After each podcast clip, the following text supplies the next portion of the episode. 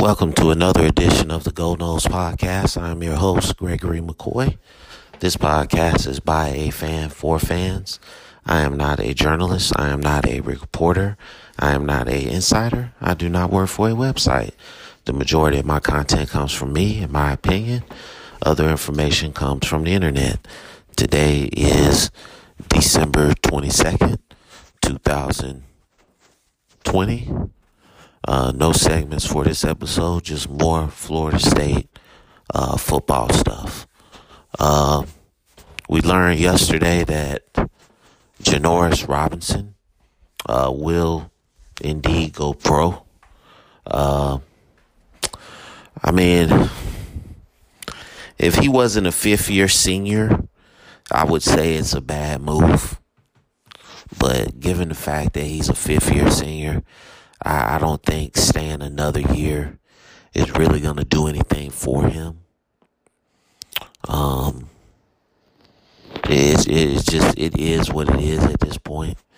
You you have to uh, pretty much just go pro, go to the combine, put on put put some good tape on at the combine, and just hope that you can be a third or fourth round pick.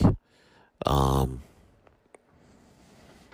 you know, he made some plays here and there, but you know, for the for the most part of his career, he was mediocre. Um, and it's crazy because the dude is just. I mean, if you could design a a a defensive end, you would want your defensive end to look like him.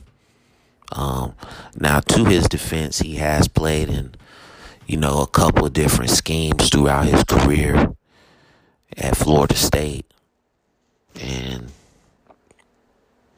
you know, that might have contributed to his lack of production. But at the end of the day, if you can play, you can play. It doesn't matter what the scheme is. Um, but I will say that, you know, previous coaching staffs have tried to, and even this staff have, have tried to drop him in the coverage. And it's just like, why are you doing that? This guy's not that type of um, defensive end. And, um,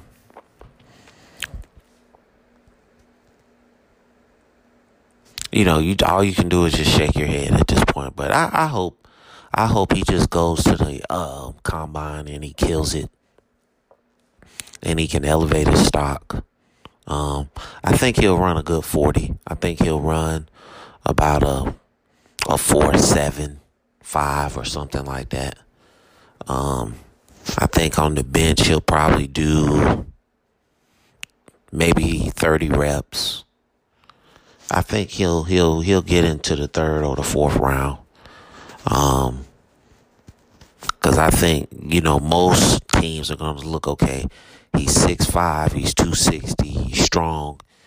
I can coach him. I can get him where he needs to be. I mean, I'll take him with San Francisco. I I throw a fourth or fifth round pick at him. I don't I don't think he's worth he's definitely not a first round, second round, or third round. So I'm thinking maybe fourth or fifth. I mean, it's a chance he might go undrafted if he doesn't have a good combine. Um, but I think uh, for the most part, he's a good player. If he can just get into a scheme and be in that scheme for a while, he'd be okay. Um, you know, I, I could see the New England Patriots getting him. And he just turns into like a great player with Bill Belichick. Um, especially if they get Matt Patricia back, the uh, former uh, Detroit Lions coach. I think if he goes back to New England and they can, you know, get that defense back to where it was, I think he'll be okay. Um, so let me know what you think about that. Uh, yesterday I talked about the most disappointing player in terms of, you know, the 2019 season. And none of that carried over to 2020. Now I want to tell you about the player that I was most pleased with. And it would have to be uh, Toafili. Um, they didn't give him the ball enough. Um, I just think, you know, he's got great player written all over, man. Uh, you got to fix that offensive line. And, uh, you know, just get this guy in space. Um, I would say him and and and Jordan Travis. Uh, more so Jordan Travis's running ability. I don't think there's really a single guy that just you know exploded onto the scene. I mean, we knew from the 2019 uh, season that uh, Jordan Travis was a playmaker, uh, more so with his legs and with his arm. So, I mean, if he really truly is, you know, hell bent on playing quarterback, I mean, you could you could just do some some read option stuff with him, and you could even do some uh some fake read option stuff with him that you know could be design passes. But I, I just don't see him going to the NFL as a quarterback. I just don't see it. I, I can really see him as a wide receiver or a running back. More so wide receiver because of his size, six two. Um,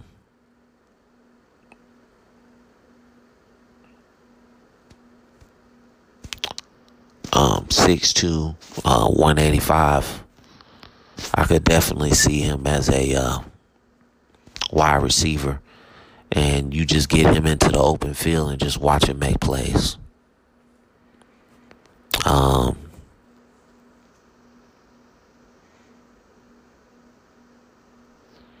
like I said, when I've said in previous episodes, I felt like Chubba Purdy you know, already was the better quarterback, uh, better fundamentals, better, you know, just a better quarterback as a true freshman.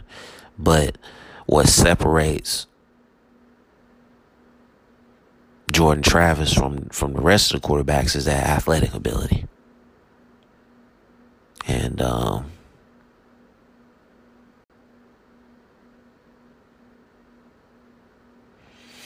you know, hopefully with the McKenzie Milton uh, transfer, uh, Mike Norvell is already designing plays to uh, take advantage of Jordan Travis's athletic ability. Um, let's see, what do I want to talk about next? Uh, I always talk about the offensive line and the defensive line. I mean, I you just look at the teams that's in the final four, man. Okay? And they either have one or, or the other or both. Every team.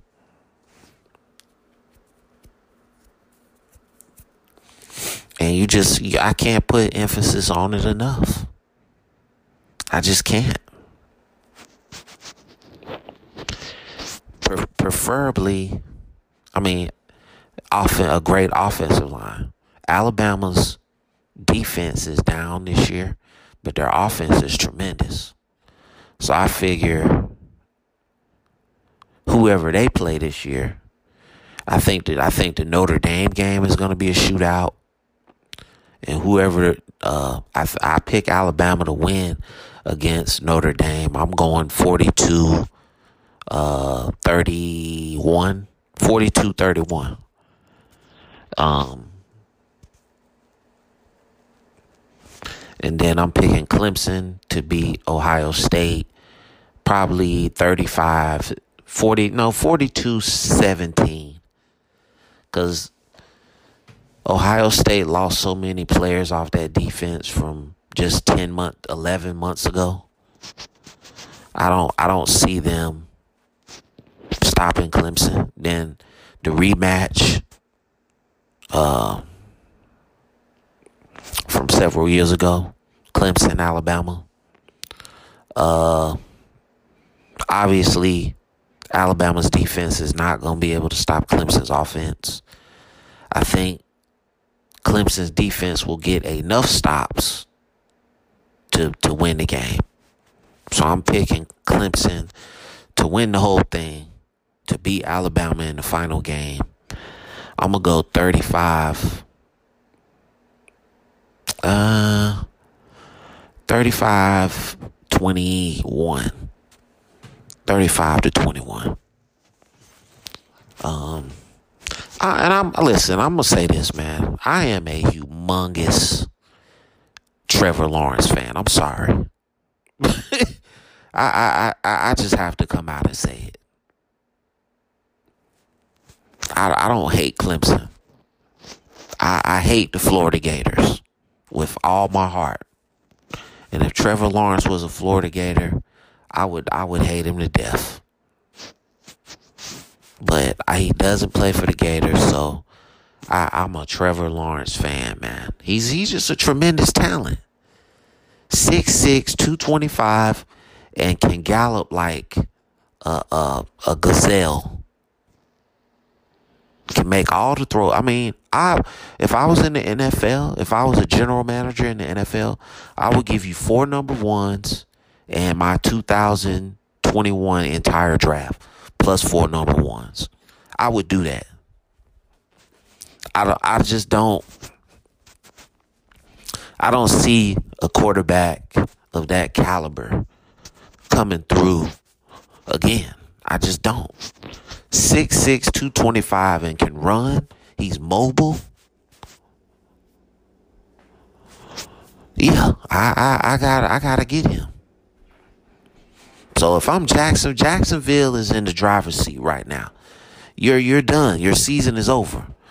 I'm doing whatever I gotta do to maintain that number one pick, man.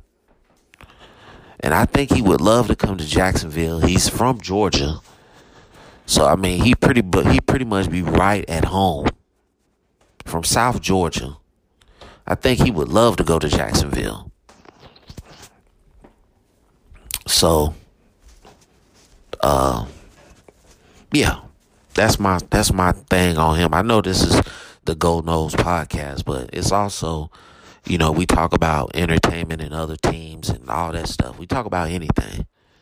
Um, so I just wanted to throw that out there. Um, you know, we talked about McKenzie Milton. We talked about, you know, I think with just getting him, you're gonna go six and six.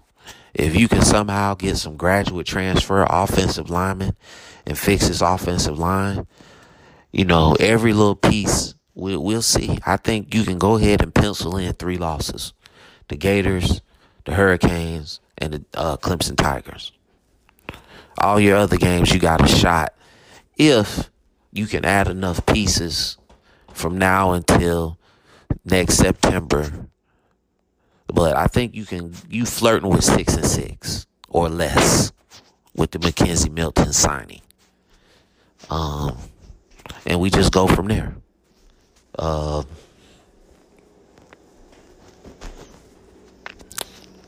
you know, if you're Emmett Rice, do you come back for a fifth year? I would. I think you. I think if you would have came out last year, you you probably would have been looking at a second or a third round pick. You come out this year, you might go undrafted, unless you go to the combine and show out.